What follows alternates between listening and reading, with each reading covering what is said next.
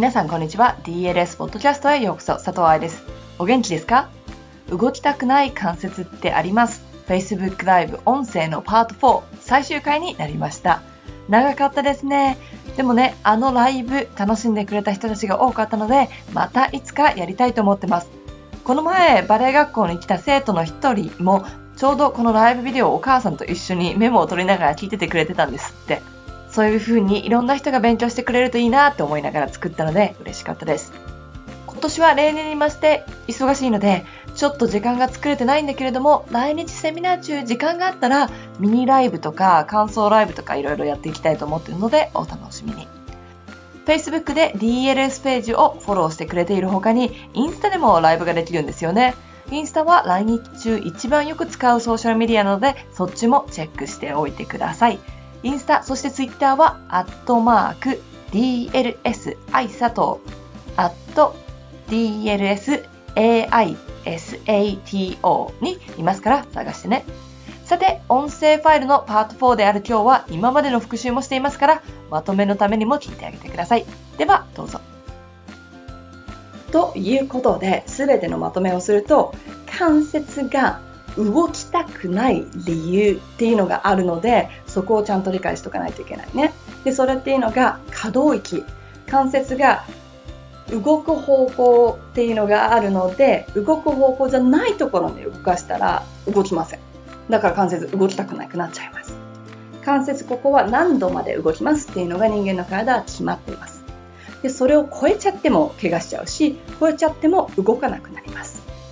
じゃあその関節使ってこれ以上動けないのって言ったらそうじゃなくってその周りにある全ての関節をイーブンに使ってあげて痛みがないところでやってあげれば防御作用のスイッチが入ることがなくってでもって体を強くするってことね。何か物理的に挟まっちゃうようなものが神経でもそうだし筋肉でもそうだし腱でもそうだし何かそういうものが挟まっちゃうものがあるんだったらそれを取ってから動かしてあげればよりよく動けるようになるわけです。一番最初にストレッチはウォームアップじゃないよっていう話をしましたね。人間の体の中にあるそのソフトティッシュっていうのは名前通りソフトなものソフトなテクスチャーのものなので筋肉もそうだしさ。だからある程度体を柔らかくしてあげるとそういうものも柔らかく動いてくれるようになります。なので運動をちゃんと運動準備運動をちゃんとしてからのストレッチの方が体が柔らかくなりやすいんだね。で、最後に体が出してる声をちゃんと聞いてあげないとストレッチしてるということにはならないし安全な柔軟性にはなりません。OK ですか？では全部最初から言ってこう。ストレッチはウォームアップじゃない。レッスン直前の静的ストレッチは筋肉を弱くする。これ分からなかったら昔記事とかに書いてあるから読んでね。3、ペアでストレッチしちゃダメ。自分の体が出してる声が聞こえないんであれば、そういうのを知ってる人じゃないと難しいから。で、そこに今日お話した4つのもの。関節の動く方向、関節が動く幅、防除作用を何か挟まってるかどうかっていうのを確認すると安全で柔らかくなる体を作ることができるわけですそうしたら今日もう30分以上私ここでこうやって喋ってるのでこのビデオは終わりにしますがみんなに覚えておいてほしいこと今日お話ししたことも含めはブログに書いてあるのでそっちも見てあげてください、えっ、と月曜日のブログにあげる予定です。で今日お話ししたような柔軟とかストレッチの話。今日ほら理論はお話ししたけどじゃあ実際にどうやってっていうのはあんまりお話ししなかったじゃない？でそれっていうのはやっぱりその人の体を見てこの方向でねっていうように体を使ってやらなきゃいけないのでいくらライブのビデオでもうまくお話はできないんですが名古屋や東京で行われてる行われてる？行われる？あボディコンディショニングセミナーの時にはそれが使えるようにあそのクラスがあります。ストレッチのクラスっていうのもあるしエクササイズのクラスっていうのもあります。体を強くするとその防御作用が取れるだったりとか動かせる方向に動かしてあげるっていうのを勉強したい人はぜひそっちを見てあげてください。つま先のところや足首の詰まりとかで悩んでる子はダンサーの足セミナーが福岡と札幌で行われるのでそっちで足の柔軟性エクササイズや解剖学的な方向だとかね、親指の方向、ほら外反母趾とかって悩みもいっぱいあるし、デミポアントが高く立てないんですとか、ルルブが高くならないんですっていうような足の問題はそっちのクラスでお話ししてますから、それも見てあげてください。あとは別にないかな。ないね。あ、そう。実際に私と一緒にこうやってマニアの話をしたい人は、ぜひ教師のためのバレエ解剖学講座に来てください。ということで、柔軟性、ストレッチ、ただただぎゅうぎゅう頑張って努力だけじゃない時があるので、頭を使ってスマートに、そしてセーフに柔軟性を高めてください。体はたくさん変わります。私はこれだけだって思わないで、本当に変わるから。ただ、変わるためには、そして変えるためには、どっちに動かしているのかっていうのと、何が中で起こっているのかっていうのを理解する必要がある。そして、体の声を聞いてあげることも大事。ストレッチで美しく見えることがダンサーのゴールじゃないです。舞台で美しく見えることがダンサーのゴールです。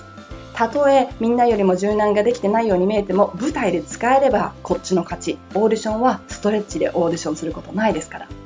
それを考えて正しい方向に安全に努力してあげてください。いかがでしたか？